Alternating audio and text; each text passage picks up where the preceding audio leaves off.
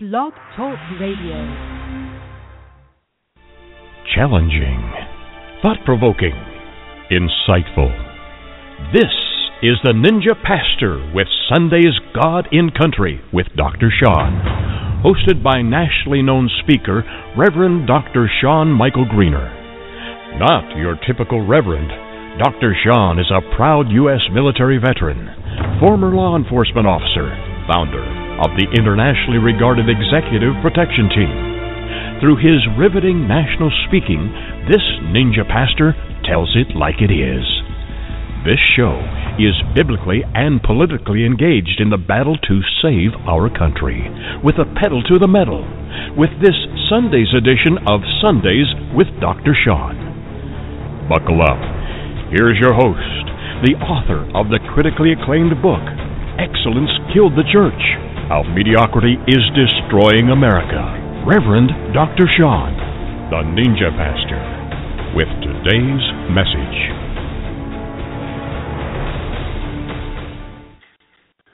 Good evening, good evening, good evening. Thank you so much for joining us. Sorry, I was just a little bit late logging in. We are doing a little bit of a piggyback sort of thing. Uh, we have a situation that we believe will be ready uh, come Tuesday. We'll have a new internet connection. Thank you, Verizon um, and uh, hopefully uh, that will work better. We're we're kind of piggybacking right now, so glad that you uh, stuck with us, and uh, want to give you a real what, today. I just over there, and somebody brought a. Is that a homemade pie? What kind of homemade pie? Homemade apple pie. We have Charlotte made that, and you know if Charlotte made it, it's good. And then tiramisu. There's a big block of tiramisu that's not to be believed. Come on in, come on in. Uh, we've got we've got uh, we've got chicken, we've got fruit, we've got pizza that was right out of the oven. Oh yeah, got all kinds of good stuff. Some kind of rice, I think there's over there. So there's good stuff, good good stuff. So uh, my friend that we've been praying for, uh, he's 46 years old. He lives out in Minnesota. Uh, we became friends when he and I were working at the same company here. Well, I guess in Delaware and Pennsylvania. Chris is a, a great, great guy. Uh, he's an actuary. For those of you who didn't listen to the show, that actually was on my Monday show a few weeks ago. And believe it or not, that was my highest rated show ever. Highest rated show, and it was Chris telling his story. So a very, very powerful thing, and uh, what a what a massive, massive blessing it was to have him on the show. But 46 years old. He lost a daughter tragically, um, and almost lost another daughter who's now healthy. But uh, a couple months ago, Chris turned up with pancreatic cancer, and uh, he was scheduled to have surgery. Um, unfortunately, well, fortunately, the uh, the doctor surgeon said, "You know what? Let's do let's do before we start surgery. Let's do another scan." And they did a scan, and they found something, a mass of something, either a blood clot or another tumor on the port that feeds blood port that feeds the tumor or feeds the liver.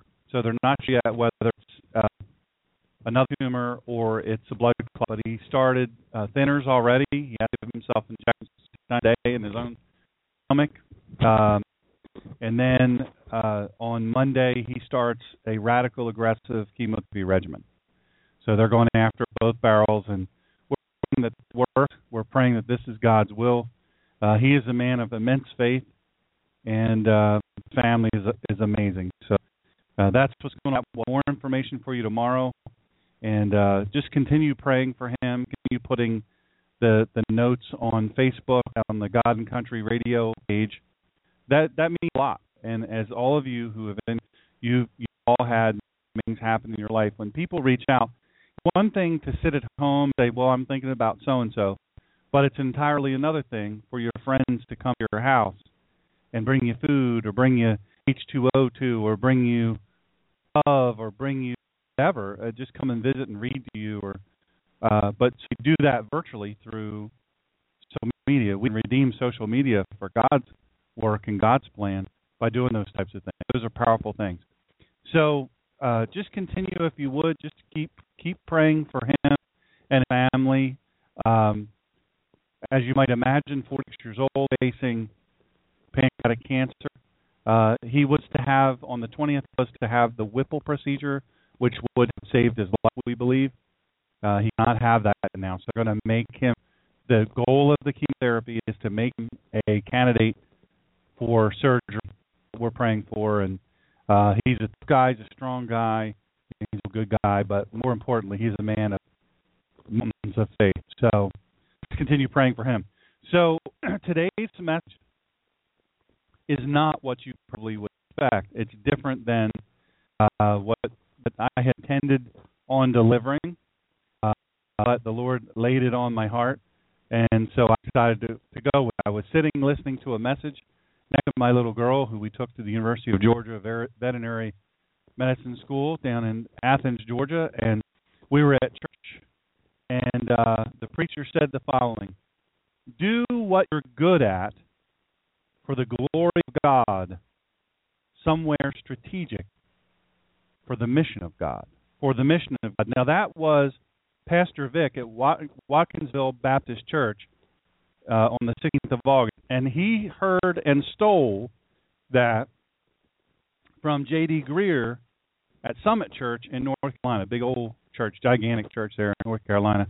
Uh, he heard and stole that from J.D. Greear. Now, I have not touched base with J.D. Greear to see who he heard and stole it from, but you know preachers steal stuff. So I think it's worth writing down uh, or maybe playing this message back when when you get a chance. Do what you're good at for the glory of God, somewhere strategic for the mission of God. Genesis 2:15 Adonai God took the person and put him in the garden of Eden to cultivate and care for it. Adonai God gave this person this order From every tree in the garden except the tree of knowledge of good and evil, you are not to eat from it, because on the day that you eat from it, it will become certain that you will die. Verse 18 Adonai God said, Isn't it isn't good that a person should be alone. I will make him a companion suitable for helping him. Helping him do what? Helping him work. Helping him tend to the garden. Helping him tend to things. Now that was I was reading from the Jewish Bible, Genesis 2:15 through 2:18. But man is a practical being. At one stage in the creation process, Lord God had not caused it rain on the earth, and there was no man to the ground, but a mist went up from the earth and watered the whole face of the ground. At a later stage, however, the Lord God took the man and put him in the Garden of Eden to tend and keep it. Did you guys miss those words? Let's. I don't. I don't want to go too fast. Here. It seems I'm going kind of fast. Let, let's go back. Adam took the person and put him in the Garden of Eden to cultivate and care for it. Adonai God gave this gave the person this order. He said, "Freely eat from every tree in the garden, except from it, because on the day that you eat from it, certain that you will die." Adonai God said, "It isn't good the person should be alone. I will make for him a companion suitable for helping him." Man's a practical being. We're practical people. Remember what God said uh, later on. The Lord God took the man and put him in the Garden of Eden to tend and keep it. What does that say to you about the tree that He said we can eat the fruit? It stands to reason that they were tending to the garden. It was in the garden, and therefore they had to tend to the very tree that held the fruit. People have this imagination that uh, the tree was some far off place in the garden. It was just far off. We couldn't, couldn't really see it. No, it was in the center of the garden. It was the centerpiece of the garden. And they tended to it. So the temptation wasn't a one off thing. It wasn't there, and then it wasn't there, and then it was there, and it wasn't there. No, it was there all the time. The temptation was there all the time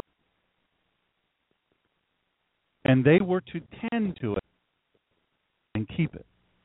You see, clearly was God's intention from the beginning of time that we live in now. Work is really uh, pressed down. It's it's really smushed down, and for whatever reason, work has become belittled. Work is a, a you know you look at cities all across America. Cities, the ultimate failed liberal experiment. You look at that and you say, let's look at the roles. Let's look at the numbers nationally and look at the number of people working versus the number people are not.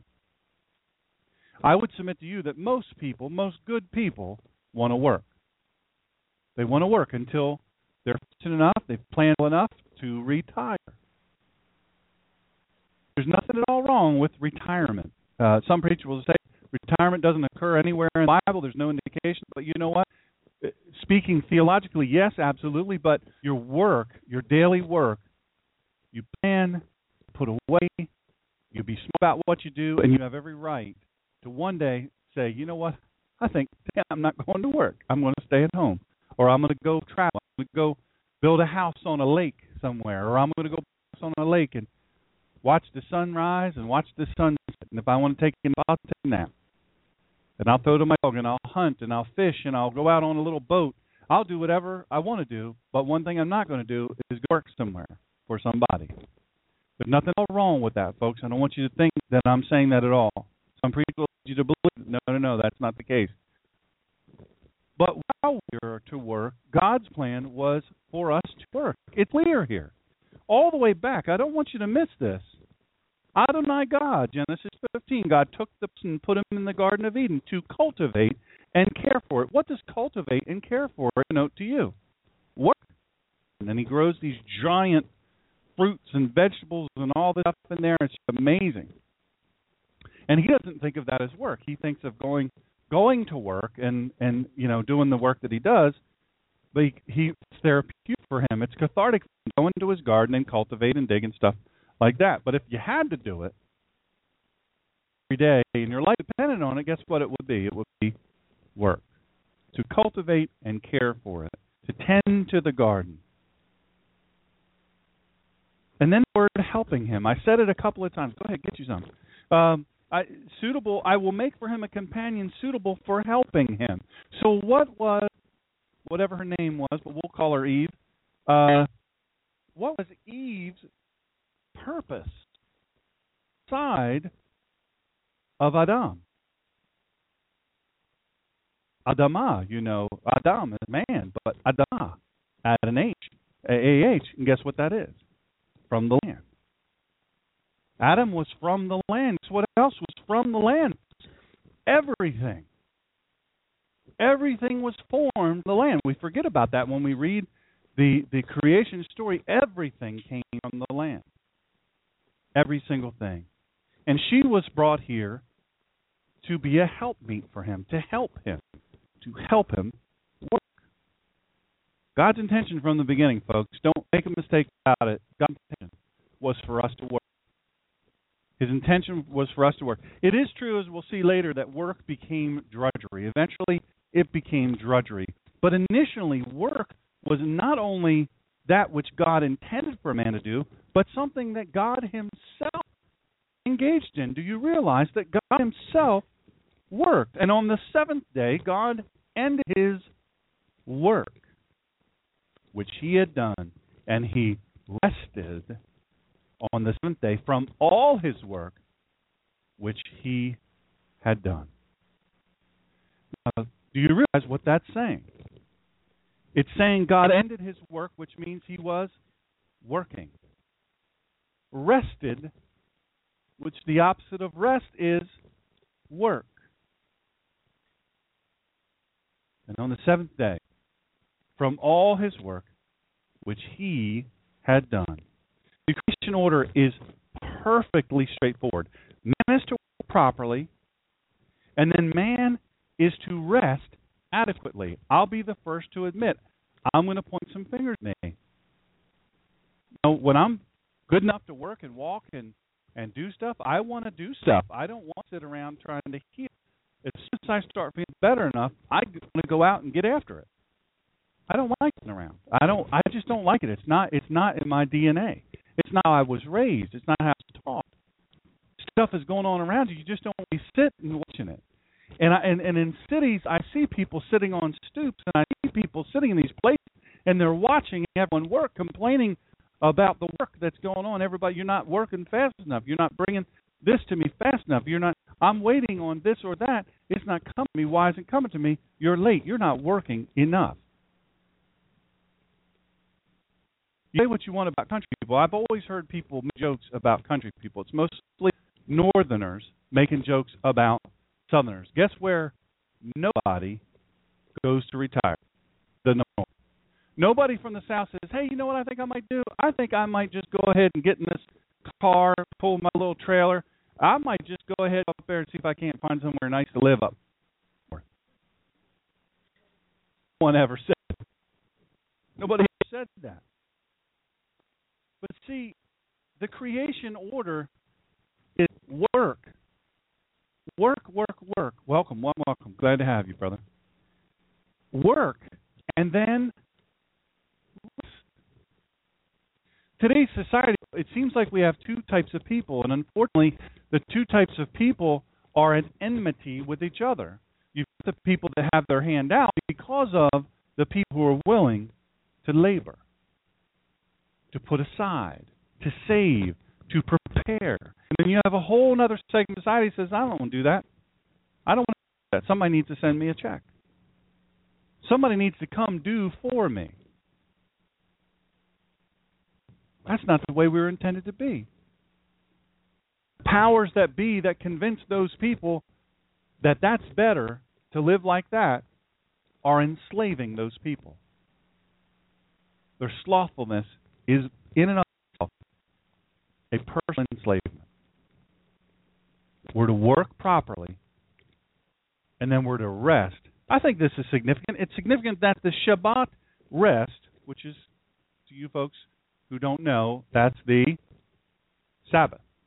Shabbat rest, which was to become such a distinctive feature in the lifestyle of God's people, was introduced by God Himself at the very beginning of creation. You see, the word lifestyle is important here. Uh, the Shabbat rest is a time where you separate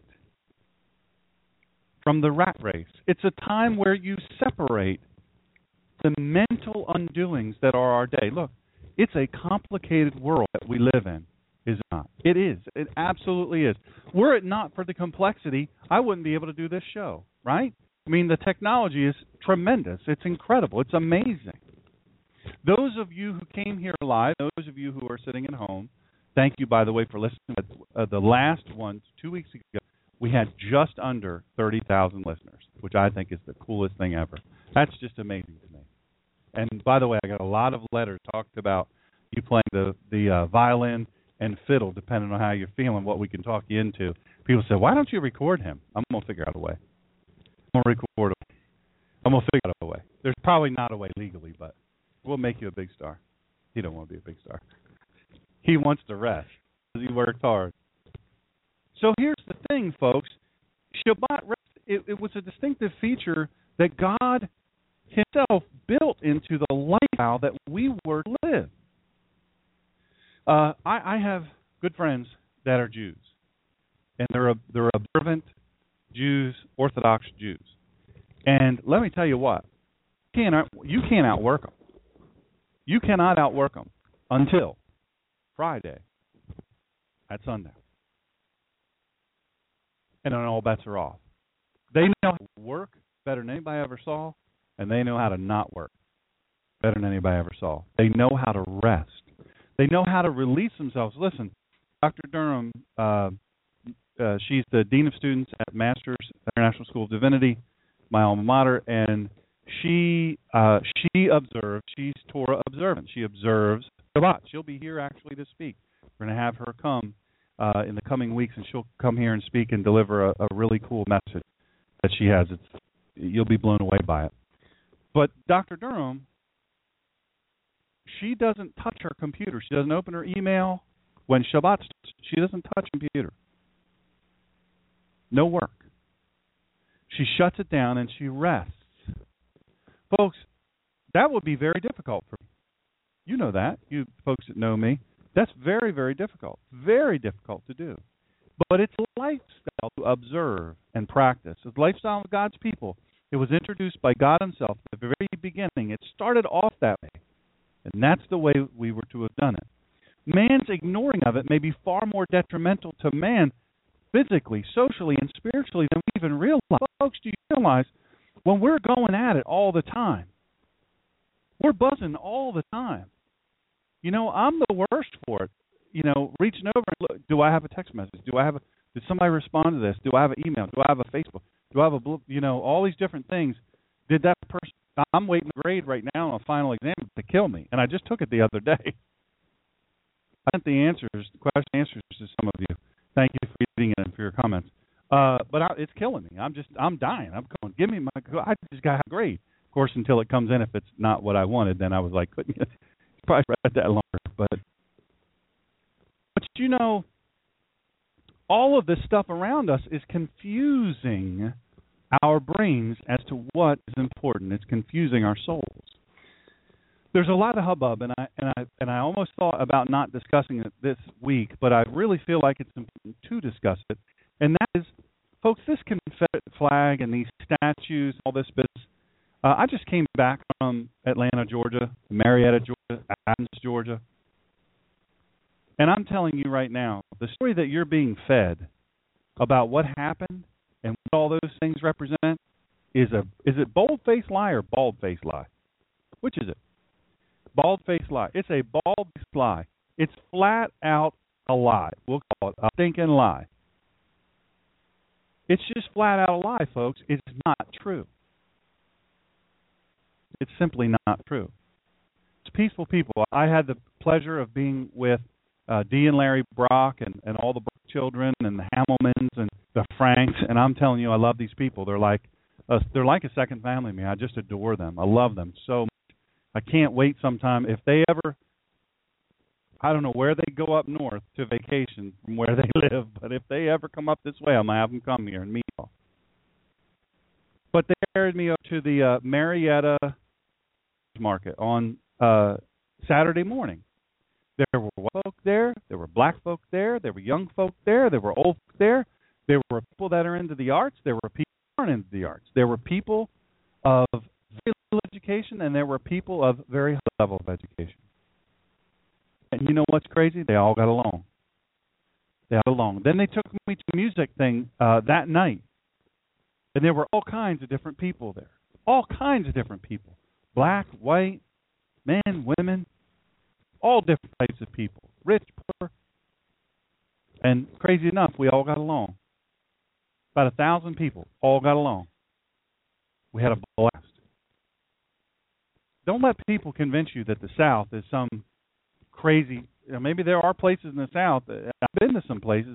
I was in Mississippi decades ago, and I'll tell you that was my first encounter with racism. I went with a buddy of mine to get my hair cut at a, a barber shop in Meridian, and uh, he happened to be darker green than me, and we went in to get our haircut, and old Dot sat down in the chair and he says, "Oh no, we don't cut them kinds here." And I said, "What kind is that? Tall?" Because he was tall. No. I said, "Hmm, smart." No. I said, "Well, what kind are you talking about?" And then he said the N like come out of his mouth a hundred times a day. Shocked me. I I just was shocked at. It. And I said, "If you're not going to cut it, you're sure not going to cut my hair." because he's my buddy, and if he don't, so I'm pretty sure you're going to do a great job on his hair right here and right now, and I'm going to tip you well for it. They saw I was serious, and he cut hair, did a nice job. His hand was shaking a little. I don't know why. But here's the thing, folks. Yeah. Here's the thing. Here's the crazy thing about it, folks.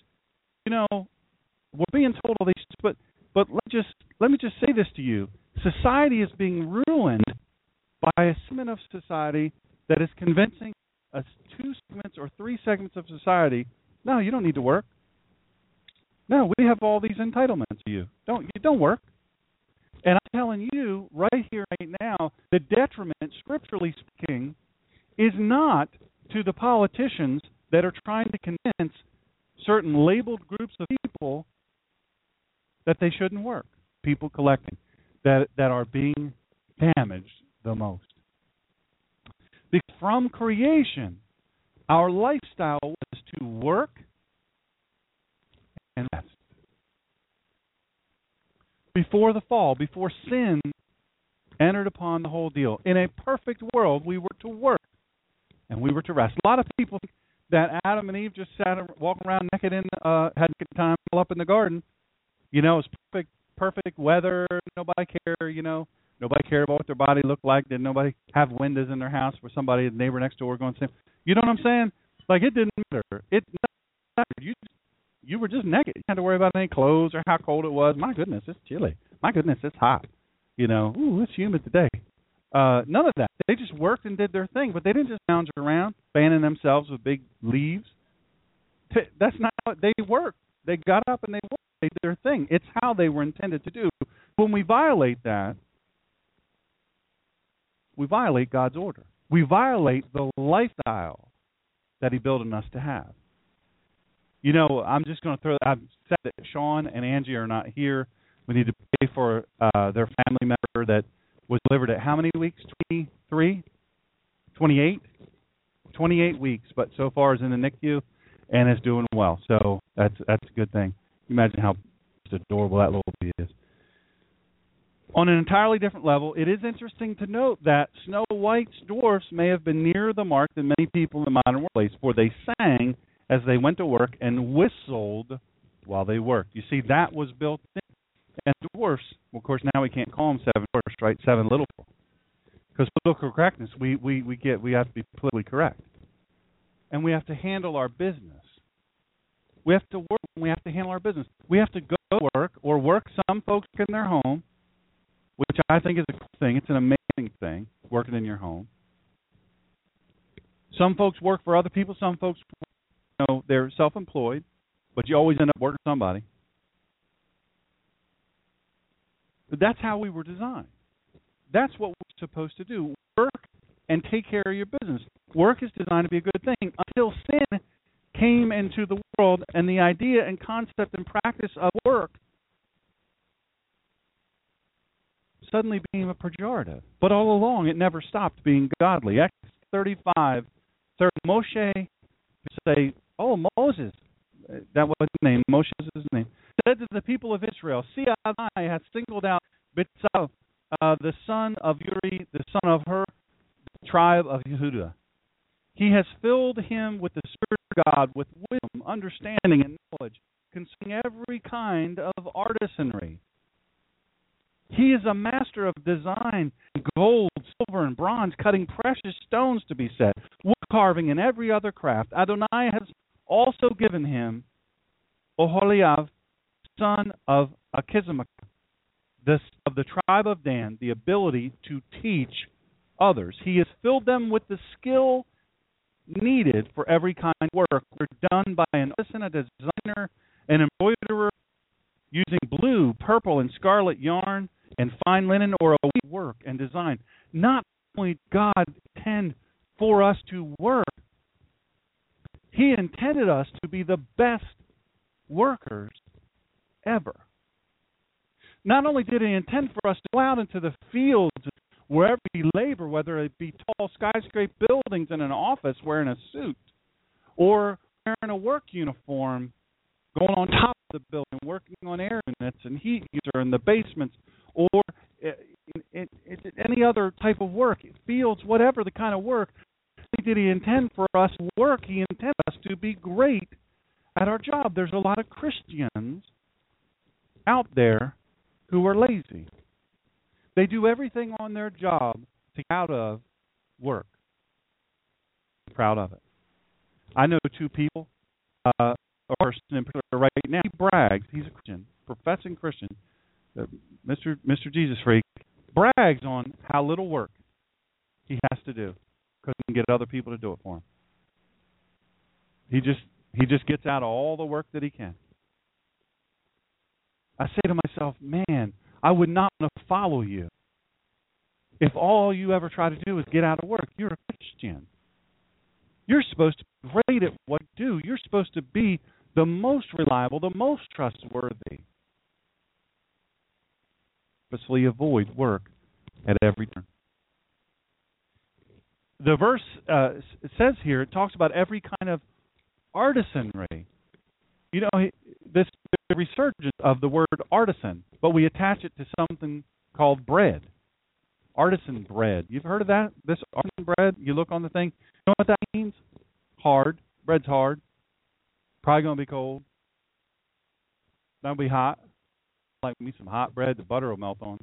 If I'm gonna eat bread, you know, I'm trying to quit bread, but whew. But you know, artisans used to be a thing. It used to be such a big deal. Oh, so and so, he's an artisan. Oh, she's an artisan. What an artist that person is at this taken over.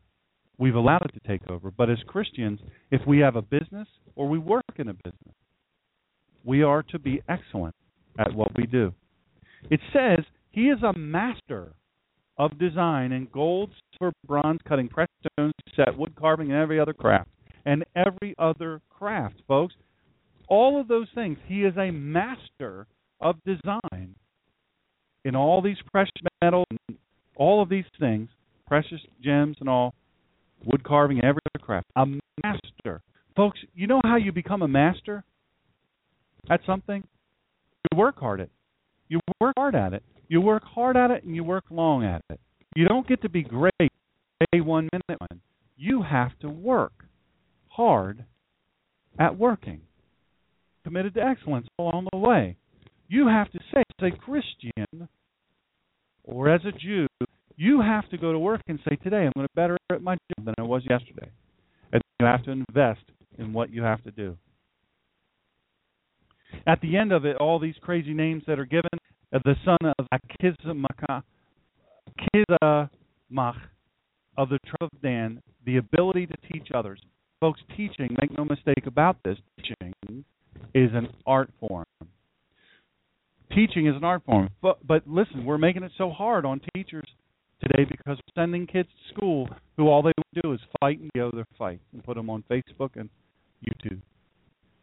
How many of y'all have Facebook? You look on Facebook and you see all these fights in these neighborhoods and in these schools, and you see these teachers getting beat up, and the kids are laughing.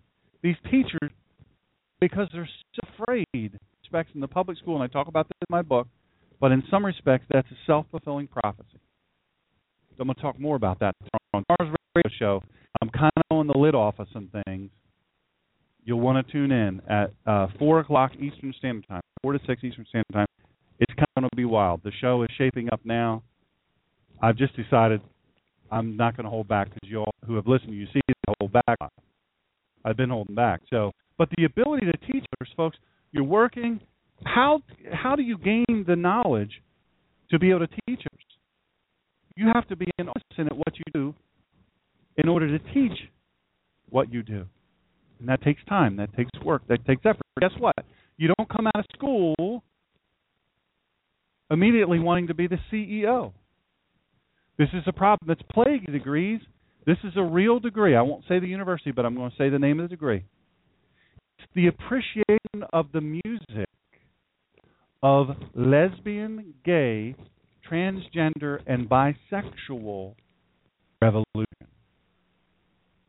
Bachelor's, a bachelor's degree. That's a real degree. I kid you not. Yeah, sure. Where are you going to get a job? McDonald's, and I'm going to earn fifteen dollars an hour because they're going to make me. You know, here's the thing, folks. You, we have to do something worthwhile. We have to do something worthwhile. One of the things, folks out there listening, uh, I don't think we have anybody here with. I'm looking across there. We, we've got all college graduate kids or kids in college, or kids been out of college for a lot of years. So this does apply to the audience, but radio audience, listen, I know a lot of you, you have children. Your kids to school to be respectful and not participate in any of that mess that's going on in school. School teachers don't go to get beat up.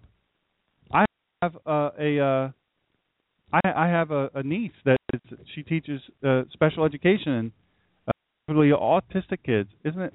Kids, and oh my gosh, she gets on and hurt and all these things. And that's a special circumstance, folks. That's a special circumstance. They can't help. They don't know what they're doing. But when you send your children to school, send them to school with the fear I had. Don't let them. This is what my mother said to me. I was leaving out to walk across that field to get catch the school bus. Don't let that school call me. That was the worst thing. Somebody said if I did something good, and they said, "Oh, I'm gonna call you." No, no, no! Don't call my mom. I left out of the house, and she said, "Don't let them call me." But this is good. That's okay. Write her a letter. Don't call her. Don't make her pick up that telephone because she'll be mad when she hears that this is Cape and Open High School. She won't. She won't hear the part about your son is so great. He's wonderful. She'll be like, "What do you do? I'm. I'm. Where's my belt?" Send your kids to school and make them behave. Tell them. If people say we can't behave, you know what? Yes, you can. Yes, you can. I refuse. I refuse to believe we're going to send a, a whole generation of kids to school that think it's cool to videotape a 61 year old teacher getting beat up by students. By the way, that's middle school. That happened in middle school. The verse says, and I, I don't want to miss this, He has filled them with the skill needed for every kind of work done by an artisan, a designer, embroidering blue, purple, scarlet, yarn, fine linen, or a weaver. They have the skill for kind of work and design. There's not a job out there that any of us can do, folks. There's not a job out there that any of us do that we have right now or that we might have one day. I don't care what the title of your job is. I don't care how high a position you have. I don't care how low a position you have. I don't care how appreciated you think you are or not. I don't care how underappreciated you think you are. I don't care how much you think the boss looks past you and takes you for granted. Doesn't matter. Go to work every day and work so God will either be glorified in your work or embarrassed.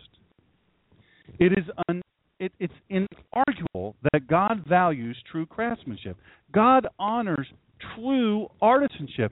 God honors honed skill. God honors excellently designed and executed skills and plans. God honors that. He he honors you when you say, you know, I've been coasting at work. I hear this all the time from people. Well, I'm I only have five more years of work.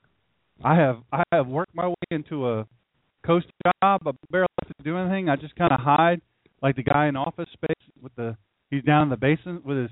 Uh, that's my Swingline stapler. I, could I, you know, come on now it's not about that. It's not about that. If you if you say, look, I have five five more years, those are your best five years, no matter what. But you don't understand. I go to work, they don't appreciate me. I'm pointing up, folks.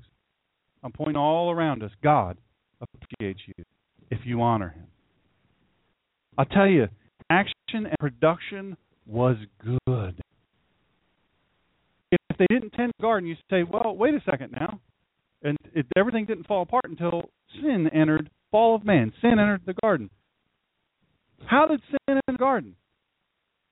Through man. Don't blame Eve, folks. Do not blame. Don't let me catch you blaming Eve. By she wanted to took the apple. He was right there, and he'd say, "Whoop whoop whoop whoop whoop whoop whoop Oh, oh, oh. whoop whoop whoop." Eve, honey, step back now. We don't want to pick from that. The Lord said, this is what he said. This is what we're going to do. You know what he failed to be? He failed to be a leader. It was the initiation of the feminization of men all across America. He was a leader, and here we are. I Do not blame this on Eve. I'll tell you what else got, uh, and and this didn't occur to me until this week. Believe it or not, I used to do. Uh, I used to be a fairly decent artist, and I used to do. Uh, one of my favorite things to do was watercolor, but I really liked every now and then I like to do pen and ink.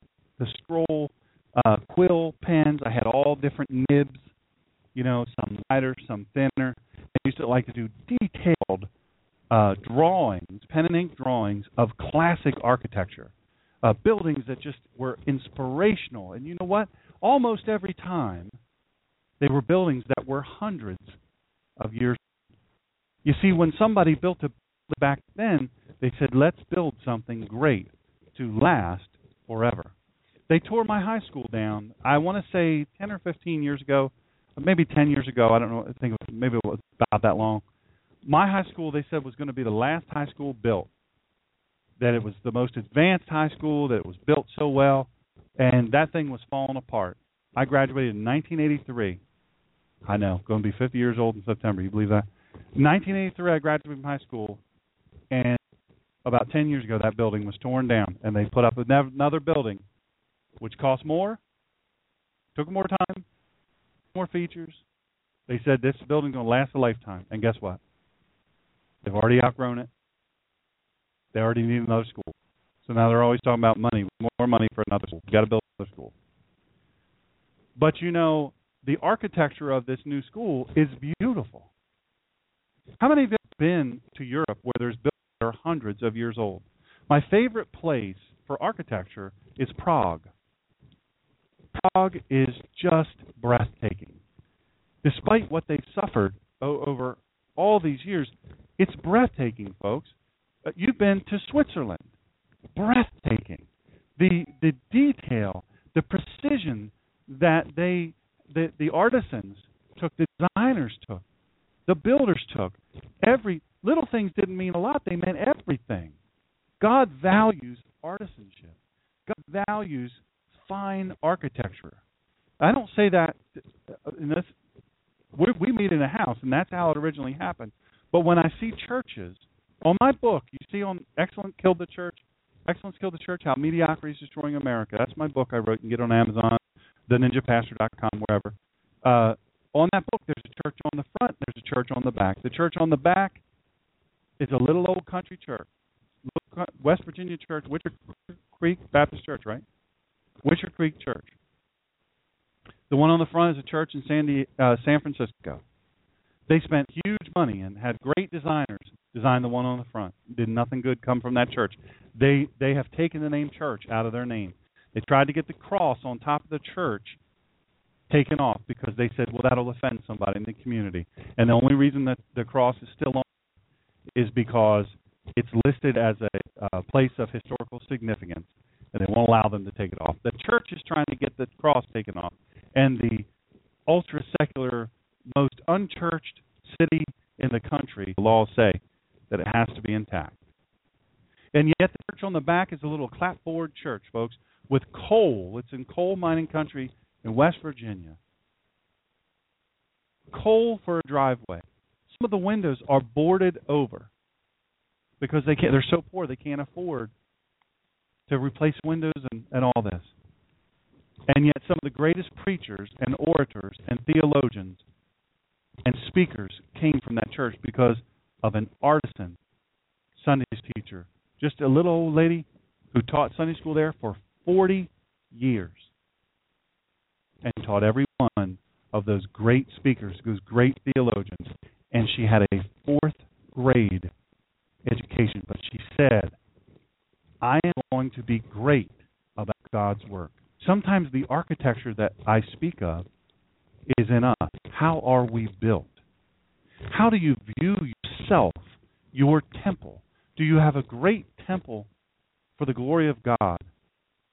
Or do you view yourself as just some old clapboard thing? God does not honor mediocrity. Isaiah 43 7. Everyone who bears my name, who I, whom I created for my glory, I formed him. Yes, I made him. We were created for the glory of God. Everything else Adonai does ultimately is for his glorification. Ephesians 6. Serve God well for God's sake. It isn't about the earthly boss, but do unto God for Christ. That's the Shawn Greener translation. Serve God well for God's sake. It isn't about your earthly boss. It isn't about a kudo. It isn't about a pay raise. It isn't about a gold star lunchroom. It isn't about any of that. It's you do unto God for Christ. When glorifying Yeshua is the primary purpose in all of your jobs, no matter what your job is, whether you're retired or you're working at a place, because I'm telling you, folks, there's no ordinary job to a Christian, to a follower of Yeshua. There, there are no ordinary jobs. There's no thing that you can do that doesn't matter. Why? Because of who we work for. Acts 1 8, but you will receive power when the Ruach HaKodesh, or the Holy Spirit, comes upon you. You will be my witnesses both in Jerusalem, which is Jerusalem, and in all of Yehuda and Shomron. Indeed, to the end, you either go, live, or pray regarding missions. You say, what, why are you talking about missions? Uh, you'll understand in just a second. I know it's juxtaposition, but you understand in just a, a second. Let me say this again. You either go or give or pray. You can't be ambivalent about missions. You say, What are missions? I have to ask the question where is our mission field? When we're talking about excellence, when we're talking about serving God in all that we do, we talk about all of these things, we seem to forget our mission field starts inside of our body. Because I talk about at the beginning, I, I, I stole that quote, right? I stole that quote. Something. Remember what it was right at the beginning? Do what you're good at for the glory of God, somewhere strategic for the mission of God. Folks, how do you get good at something? You practice. You apply yourself. I, I know of a, a young lady who is a national class swimmer, hates to swim. Hates to swim. Uh, but she's a national level swimmer, probably top 100 uh, in her in her class. I mean, she could go to college on swimming. You know what? She hates to swim. It's solitary. It's boring. But she still practiced. When she was doing it, she still practiced every single night. I have a buddy of mine, Jeff, I'll call him for short. He's now a pastor in high school. And he was awesome. He was a starter. He was all state. He was all these things. Had the most beautiful jump shot I ever saw. And you know, he got a scholarship to go play basketball in college. And I was talking to him one time, and and I said, "Man, that's just the most awesome thing ever. You got a basketball scholarship." He goes, "Yeah, great." I said, "What? Playing the game you love, and you go to college for free?" He goes, "Who told you I love this game?" I said, "I just assumed that you did." And then he made a joke. Why? Because I'm black? No, because you're so good at it. He goes, "You don't have to be good at something. You don't have to learn something good at it. You just have to practice." You have to be committed to it. And he explained to me, he said, This is my parents have all these children. Do you think my parents can pay college? No, they can't. He said, I one day want to become a pastor. I want to become a preacher. And the way that I do that is through basketball. You're not always going to love what you do, folks. You're not always going to love what you do. But listen, back to missions. But you will receive power when the Ruach HaKodesh comes upon you. You'll be witness both in Jerusalem and in Yehuda and Shomron, indeed to the ends of earth no matter where you go, it starts with inside you. It starts in your heart. Where's your heart? Do you want to be something of excellence for Christ? Do you just want to be mediocre? Do you want to be that sourpuss person who is glass half empty every single day of your life? God gave you a smile. Use it. That's your first mission tool is your smile. What is your resting face? Is it a scowl? You know, everybody has a resting face. Some people say mine is is is ignorant and stupid. I don't know. I don't know. I haven't seen it. But the thing is, is your resting face. How are you naturally when you're not thinking about it? How is your face? Great grumpy cat. Yeah, I love that thing, man. That grumpy cat is awesome. So here's the thing: Grumpy Cat has his own Facebook page, and there's going to be a movie coming out about Grumpy Cat, if you can believe that. It'll be a hit, I guarantee you. Here's the crazy thing about that is all of you know somebody. Well, we're not saying Christian or otherwise, but all of you know somebody who is just the nicest person ever, most giving, most wonderful person ever.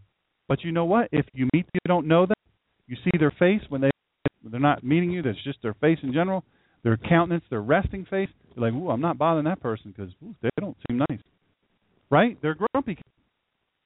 We know people like that. She'll admit that. She'll admit that. If the resting face is not a not a happy face. And so the thing is is we have to ask ourselves, our mission field starts right here. Right here. It isn't you all know where I stand on overseas missions. I'm not against them, but let's master this.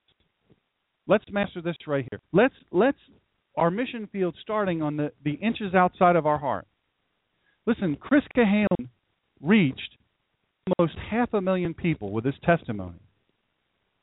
And I can tell you, knowing him, I guarantee you, he's on the phone giving his testimony over my radio show, and he's smiling the whole time. I could hear it in his voice, smiling the whole time. Facing, look, there's a chance he won't make it to 47. He has a beautiful family, a beautiful wife, beautiful daughters. He has people that love him all over the country.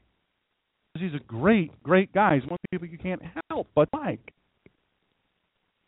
Even in his test, he's making his test, his testimony. His mission field starts right here at his face and at his heart. He's letting his heart for God shine through his mouth and through his face. You did that in your survey. The first thing, I forget what person was said, is that there was light coming from him. He's just a light coming from him. Where is our strategic mission field? We say somewhere strategic for God. Do something you're good at, somewhere strategic for the glory of God. Where is somewhere strategic? Mission field. I'm telling you now, I have come to learn that this week more than any other week in my life. Your your mission field begins inside your own body. What do you fill your body with? Do you fill it with poison or do you fill it with good? Do you fill it with images and sounds and sights that are uh, poisonous to you or do you fill it with good and do you fill it with God? I said two weeks ago that some I've heard the saying. I remember reading it, and uh, Dr. DeHaan used to say this in our daily bread. Uh, some people are so heavenly minded they're no earthly good. Listen, we've got to be able to minister to folks here. We've got to be able to do that. But you know what? If we don't fill ourselves full of godly things, we will never, ever, ever influence anyone Christ. Nobody's going to be convinced by a sourpuss. Nobody's going to be convinced by somebody that can't manage to crack a smile, to find the glass being half. Nobody's going to do it. Nobody is going to do it. Your mission field begins inside your own body. Taking care of the structure that God the Father gave you is your first testimony. Folks, if we don't take care of our physical body, we are not testifying to the goodness and goodness of God. We don't value that which He has given us to take care of. I am as guilty as anybody else, maybe more so. Then who in the world will believe that we are born of something or someone great? Our bodies first and our attitudes first are our authentic testimony. Here's the saying I went to see Amazing Grace with my daughter on Broadway, and folks, I'm telling you, a game changer. Is a game changer. And and most of the people in the cast are not Christians. This is a quote from Amazing Grace, and we'll close with this. For God in his mercy has called me by name, and he lifted me out of the pit of my shame and ordained that I should live. I'll say that again. For God in his mercy has called me by name, and he lifted me out of the pit of my shame and ordained that I should live. Ask yourself this week are you living? Truly living? Or are you just existing? Are you living or are you just getting by? I would encourage you, I don't know how many early risers we have here. Take note of the sunrise at least one day this week. Take note of the sunset at least one day this week. Turn your eyes toward heaven and revel in the beauty that God gave us. And then take care of yourself. No matter how many days He's given us, He owns them all. Therefore, His glory. Join us next time for Sundays with Dr. Shawn. And please follow this show and the Collision of Faith and Politics radio show during the week at www.blogtalkradio.com forward slash The Ninja Pastor. And follow Dr. Shawn on Twitter at The Ninja Pastor and on Facebook at www.facebook.com forward slash God in Country Radio. And check out all the free messages, archive shows, and buy Dr. Shawn's critically acclaimed book, Excellence Killed the Church How Mediocrity is Destroying America, at www.drshawngreener.com. Join us during the week. And in the meantime, Dr. Shawn will be fighting for you and for this great country. Thank you for joining us in this fight.